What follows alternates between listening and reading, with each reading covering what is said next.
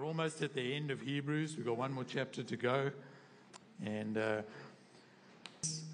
we thank you, Lord, that you're the God who is with us. Your name is Emmanuel, God with us.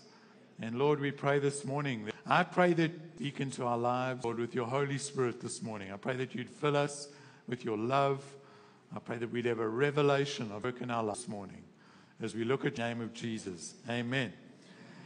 So, the title of this message is The Life of Love, and it's regarding people. And the beginning four verses are all about it, what it looks like in relationship to other people. And then the next message, riches. What is it? The life of love. And so we're going to have a look at the first uh, four verses. If you were in this church about two years ago, at the start of uh, uh, started this uh, series on the book of Hebrews, taken us two years to get through it. And one of the things that I said was that the, the writer kind of a little bit different and then camps around it. And makes another point, camps around it, makes another point. So it's not a very, uh, it is linear, one event after the other. You can follow a journey. It's kind of more like the, the writer is making a point and then looking at uh, angles. So, is a chapter all about the life of love, and, and he kind of looks at it from different points of view. In uh, 1 Corinthians uh, chapter 13, I think it is, uh, the, the chapter on love, uh, verse this forever, faith, hope, and love. And the greatest of these is love. And so we're looking at the, what is it, which is all about love faith. What are some examples of that? In chapter 12, we've looked at hope, and we've looked at enduring. We've looked at what are we looking for angels and joyful gathering, and being with the Lord and seeing the Lord face to face, all that kind of thing. It's all about future hope and the need for endurance, right? And uh, one of the things uh, that, that Hebrews really brings through is the or ten character of Jesus on different aspects of Jesus and how great he is. He's the greatest son. He's the greatest priest. He's the greatest sacrifice. All the, the writer of Hebrews is focusing on Jesus because Christianity is all about it's all about a relationship, a personal relationship with Jesus. He, and at the time of writing, they'd been around the uh, couple of times and they were backsliding. Their walk with the Lord was suffering, and some of them were abandoning the faith and going back to Hebrews is focusing in on Jesus, saying, Don't lose sight of how important Jesus is and how wonderful he is. And we've lost everything because this is what how many church services you've attended, how much money you've given to the Lord, how many good works, nothing. How, how much works of service saying. He said, People will come to me and say, Lord, Lord, we did this, that, and the next thing.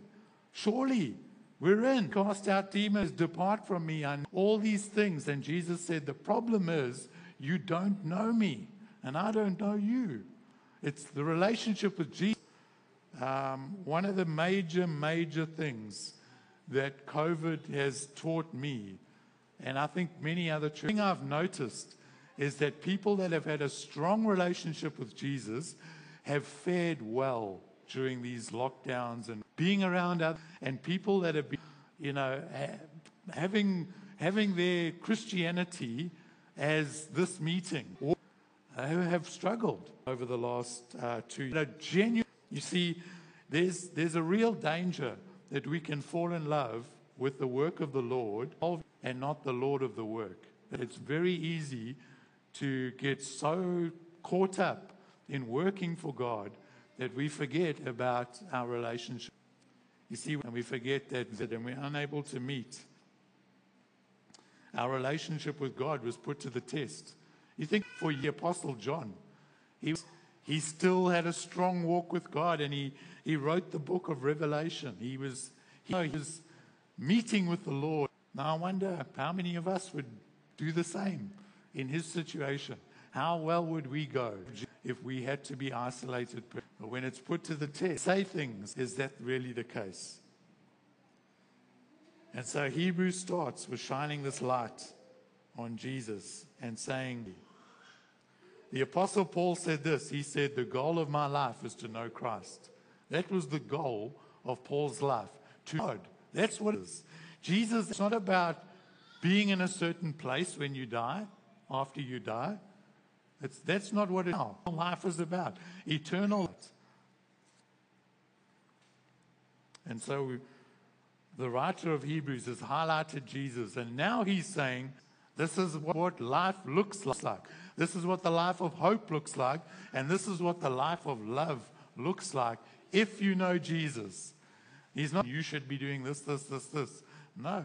He's saying, This is what life looks like when you know yeah, And he's, when we hang around God, God rubs off on us. Amen? Not only not only that, but we are filled with the Holy inside us. So not only does God, and He is leading us and guiding us and filling us with the love of God. And we've come to this celebration. We've come into of God, into the heavenly Jerusalem. And this, this whole environment is saturated with the love of God. Uh, the author is saying, This is what? This is the outworking of that life of love. Walk in this way. To let the love of God flow through us.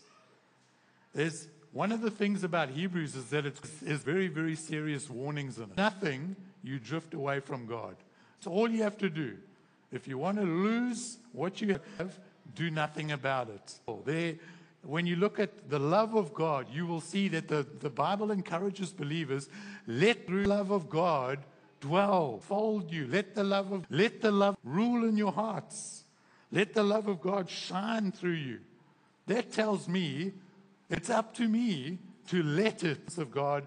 I receive God's love, and that's all I need to do. No, we've got to then go out into the world, into the rest of our lives, and let. So that's what flow through us in Hebrews is doing. It's not about rules. It's a reminder and encouragement to say, now that come into relationship with God. Read it. Hebrews chapter 13 and verses 1 to 4. It says, Keep on loving each other as brothers and sisters. This have entered to show hospitality, realizing it. Remember those in prison as if you were there yourself. Remember also those being mistreated. Give honor to marriage and remain faithful to one another in marriage. God will surely judge people who are immoral examples or four characteristics of what this love, life of love looks like. And the first one here is a love for fellow believers. A love church is when you're working of that. And, and Hebrews and the Bible is encouraging us let your love flow. Love the church. One chapter. We've, we've come to this Mount Zion. We've come to the heavenly Jerusalem. We've come to angels and festive gathering. We've come to God. We've, not only do we find God, not only do we find angels, but in verse 23, it says we also find the presence of God, of God's first environment of love. Who do we find? We find God, we find angels, we find the church. Amen. So, believers, and expect to dwell in the presence of God because they're there. It's, it's like being at the, and you've just got to put up with it. No. Love one another because all of us are there with, and so we're all the family of God, the church. And this is how, this is how I see it working. We spend time with God. He pours his love into us. And then we go and show God's love takes root in our lives. So it starts off like a seed. We, we receive it in seed form it differently it, it takes root. But love others, prefer one another. Don't, don't think of yourself more highly than love puts others first. Love takes a genuine interest in people's lives. Not just, I'm chatting to you. It's polite and big. Not gossip. Never gossip. That's not love. But actually listening to what people are sharing. We're all family here. We're all, we're all going to be there in heaven. We might as well get to know each other now. Amen? Maybe at church meetings, instead of just talking to people you know, look out for someone you don't know, someone who's new. and go and introduce yourself to things, like just a quick chat to them a bit. Text message, or maybe just having a coffee with someone. Simple things like that can make a huge difference because in their lives. To, to love when you're in a smaller group. It's hard to organize love in a group of this size. But when you have six or ten people, it's much easier. Someone needs a scripture, someone needs encouraging, someone needs prayer for something. It's just practical having small groups in the temple court. Model Of the New Testament gatherings and large gatherings. And the other thing is that our love for one another is a city to the world that we are will prove to the world that you are my disciples. That's it's something the world doesn't see. They don't see community like see that. And that's what we are we're wanting to get back into. Genuine love for one another. And then the second to show hospitality for the church, but strangers. And in this uh, translation, the NLT, show love to strangers. That's really what it's about. It's about showing love to strangers. Basically, are through action. It's not just a feeling, it's through actions. For I was hungry and you fed me. I was lovely and you gave me a drink. I, amen?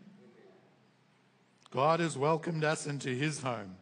And so we, in turn, welcome the stranger. In cases, we've to our homes. And angels without even realizing it. That's what the Bible says. Amazing, eh? The third thing is this being mistreated as if you felt their pain in your own bodies. You see, this life of love is also one part of the body suffers, the whole body suffers. If you've ever injured yourself, it might just be something small, but you might, and it kind of hits in your arm over, your whole body moves. That's how it is in the body of Christ. When one person is suffering, the whole body suffers with it. Our attitude, we should feel something toward those, those Christians because we're a part of the body. You know, sometimes at our prayer meetings, when we're praying for other nations where we're murdered or whatever uh, for their faith, you, you feel something of sympathy for them when you pray because God's love gripped for fellow believers, even though we don't know bring persecution. And that's what this writer is saying here. Remember those in prison as, as if you were there yourself in your own bodies. And then the fourth thing is now that we've looked at, at showing love to the church just home now and back into the family unit. And he says, number four, give honor to marriage and remain for immoral in marriage, commit adultery. You see, there's a focusing now on the marriage relationship, a covenantal relationship. Church. That's why marriage to God is so important because it's a, it's a, it's a reflection, it's a mirror image, marriage, relationship to the church. Ephesians chapter 5 and verses 24 to 25 and 31 to Shitsu. It says, as in everything, for husbands, this means love your wives, just as Christ loved the church he gave up his life for her. And the say, a man into one. This is a great mystery, but is an illustration of the way Christ and the church are one. A husband and a wife, Jesus and his bride. So, just in closing here, I know it's re- let's let's press in on the Lord, let's receive love from the Lord, and then let let it work out into your life. Not rules, because opportunity and remind the love of God gets rooted in our lives. It's not just in seed form, it's not just something we've received, but it now becomes something. This life of love, and we get possible to someone standing outside the gates. It really does. It looks like the standards are set too high. But the thing is, it's not important. God isn't, God isn't, uh, how can I put it? He, he doesn't have to decide to be loving. He is love. It's an act of he does. Curses someone, it's an act of love. When he rewards someone, it's an act of love. And when he judges someone, an act of love. Because he can't he does is done with love flowing through him. And so as we put on the Lord and we receive, let it outwork to strangers, Let us think about people who are suffering, you know, who are in prison, who are being persecuted. We know of no future, but we know right now where Christians are being persecuted. Let's not forget about them. Let's remember them and pray for them. Uh, and let's show love in our. Let's show the love of Jesus to one another. I want to just close by just asking God to pour out his love into our lives. Love, because only do this. It's not like we have to look inside and find this kind of love in our own ability, in our own strength. We have to look to God, people. So let's pray and let's receive from the Lord this morning. Father, we thank you that you aren't after all, we thank you, Lord, that to be loving, you just are love. Everything you do is, an, is out of love. And so, Lord, we want to press it out in our lives. And I pray, Lord, that as we have opportunity to love one another, that we would step out and we would let the love into those that are in prison and into our marriages. I pray a special blessing over every marriage that's here. Good love for one another. I pray, pray, Lord, that there would be such a powerful work done by your Holy Spirit in our lives. We would be such a loving people. Amen.